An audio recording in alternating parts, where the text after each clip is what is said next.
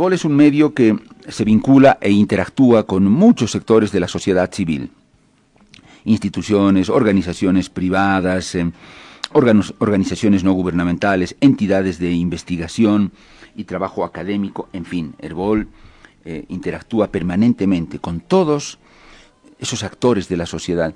Y por supuesto que a Herbol tiene que interesarle el criterio que esos actores tienen de Herbol, la evaluación que puedan hacer cuando estamos eh, a pocos días de cumplir 54 años. Una de esas instituciones con las que permanentemente se ha vinculado Herbol, ha emprendido proyectos, ha hecho trabajos y ha habido una cercanía permanente, es el Centro de Estudios para el Desarrollo Laboral y Agrario CEDLA, en un trabajo permanente, conjunto, cercano.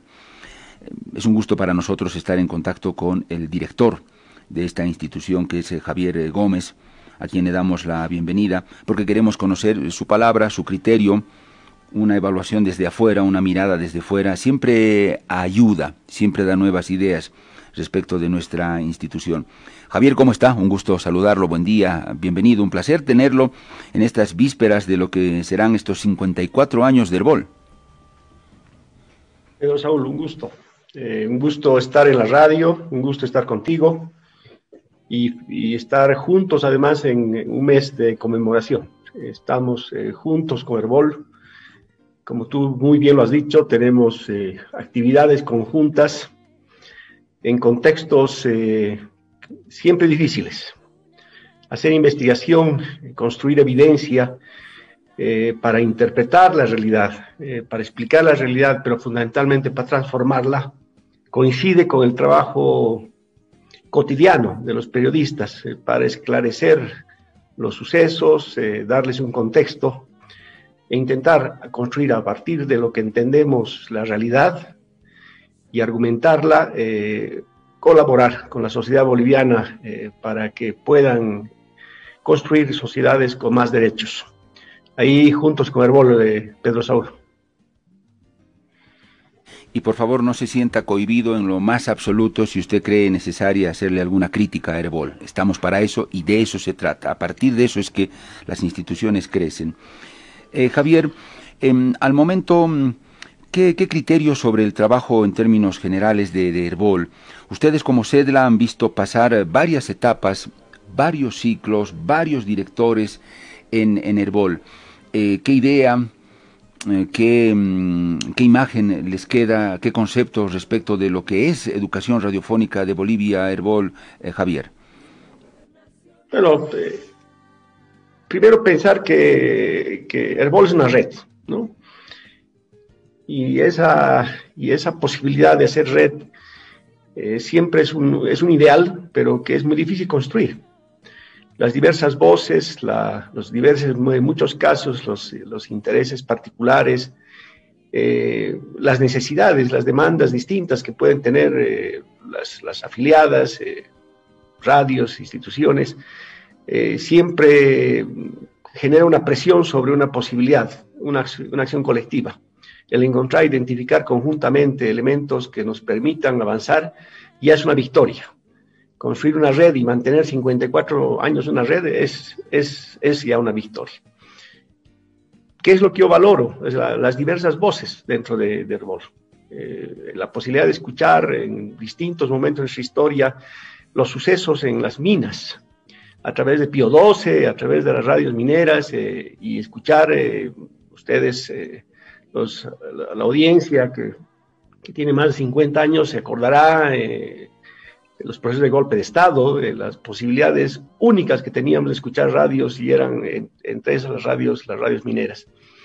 Después escuchar las voces del oriente, de, la chiquitanía, de la Amazonía, de, lugares lejanos, con noticias en, la red informativa, con noticias eh, frescas y cercanas a la gente, eh, siempre valorado de Herbol. Eh, bueno, he conocido varios directores, cada uno en su tiempo ha, tenido su rol. Sabemos que Herbol ha sufrido eh, dificultades, eh, dificultades que tienen que ver no solamente con la administración, sino tiene que ver fundamentalmente con el rol, con el rol de independencia. eh, la posibilidad de que una radio, una red de radios mantenga independencia en un contexto en que es molesto tener diversidad de voces, es ya también una victoria. La posibilidad de, entender que nadie tiene la verdad, que entonces tampoco nadie puede construir intencionalmente mentiras, ha sido una lucha entender que no eres parte de una red que complota contra la democracia, sino más bien construye diariamente democracia.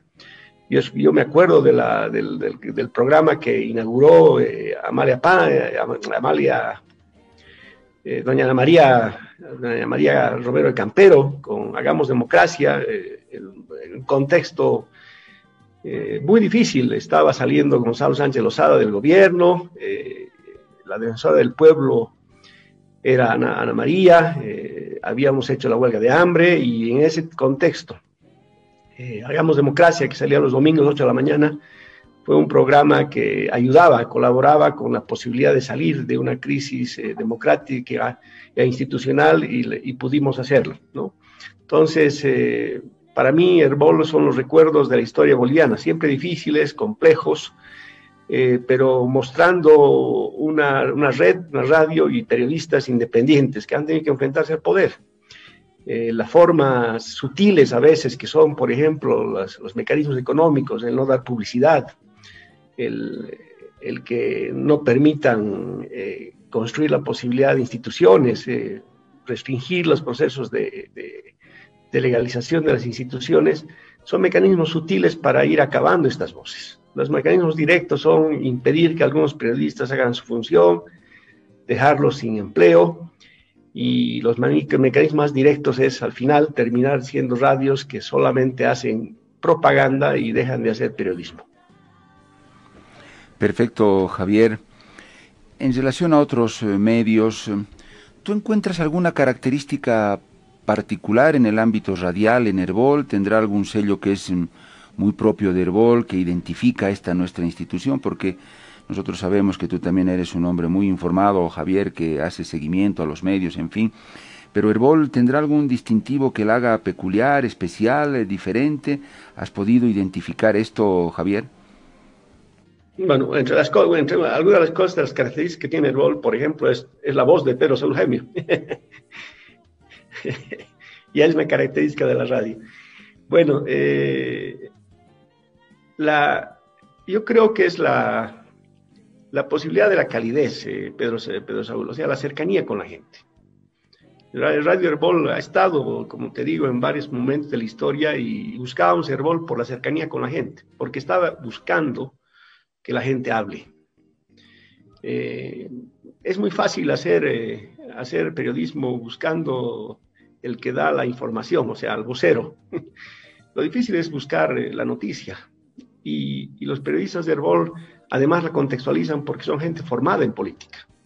Son gente que ha militado activamente en los derechos humanos, ha militado activamente seguramente en algunas de, sus, las organizaciones de su territorio o del sindicato de la prensa. Entonces son gente política. Y ese es un valor, es un valor porque el poder interpretar desde una posición eh, la vida es, es, es, algo muy importante. O sea, ustedes que hacen radio en Herbol no son personas que, que, pueden decir, no soy, no tengo ideología, o sea, que es una barbaridad. No tendrás, no tendrás partido político, pero sí tenemos una ideología, es la defensa de los derechos humanos, es la construcción de sociedades más justas, más igualitarias. Y Herbol se caracteriza por esa diferencia, pues no, no hace periodismo por... Eh, por hacer, por llenar, por llenar espacios radiales, espacios eh, o pautas. Eh, lo que hace es intentar eh, interpretar una realidad sobre una base, defensa de derechos. Entonces, la diferencia fundamental de Herbol es la relación que tiene con los derechos humanos. Javier, ya para el final, en la perspectiva, en el tiempo, en el horizonte, ¿cómo ves a Herbol? ¿Cómo te la imaginas a esta radio en su historia? qué pasos tal vez nos esperan o tendríamos que dar como medio de comunicación desde la perspectiva de ustedes, que son los oyentes, Javier. Bueno, el, gran desafío del, periodismo es seguir haciendo contenidos eh, usando otros medios, otros, otros, otros instrumentos, pero no, no perder el sentido de que el, periodismo es contenido. Muchos se enamoran con lo digital, con las redes sociales, con el streaming o, los podcasts. Sin contenido no existe periodismo. Y entonces el desafío es mantener el contenido. El segundo elemento tiene que ver con hacer periodismo que es buscar la verdad de los hechos. Buscar la verdad de los hechos. Luchar contra los fake news, contra la construcción de narrativas que no tienen, que no corresponden con la realidad, es eh, el atentado mayor que puede haber, no solamente para el periodismo, es el atentado mayor para la sociedad. El querer hacernos creer que no hemos vivido lo que hemos vivido en cualquier momento. Es, es un atentado contra, contra nuestra propia estabilidad emocional. Entonces el periodismo tiene el desafío de luchar contra los fake news y la única manera es hacer periodismo de investigación, es ir a la verdad de los hechos. Y ese desafío, Pedro Saúl, es permanente. No podemos abandonar el sentido de nuestra profesión. El sentido de la profesión de un investigador social como de un periodista es buscar la verdad de los hechos.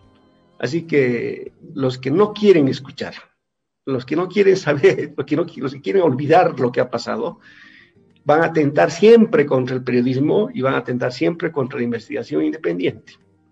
Así que el gran desafío es ese. Lo demás construir más instrumentos, tener un periódico digital, eh, que la red se, sea, más, se modernice eh, y ojalá eh, que la red sea más grande, son desafíos importantes, pero los dos primeros son los que nos hacen, nos hacen tener vida.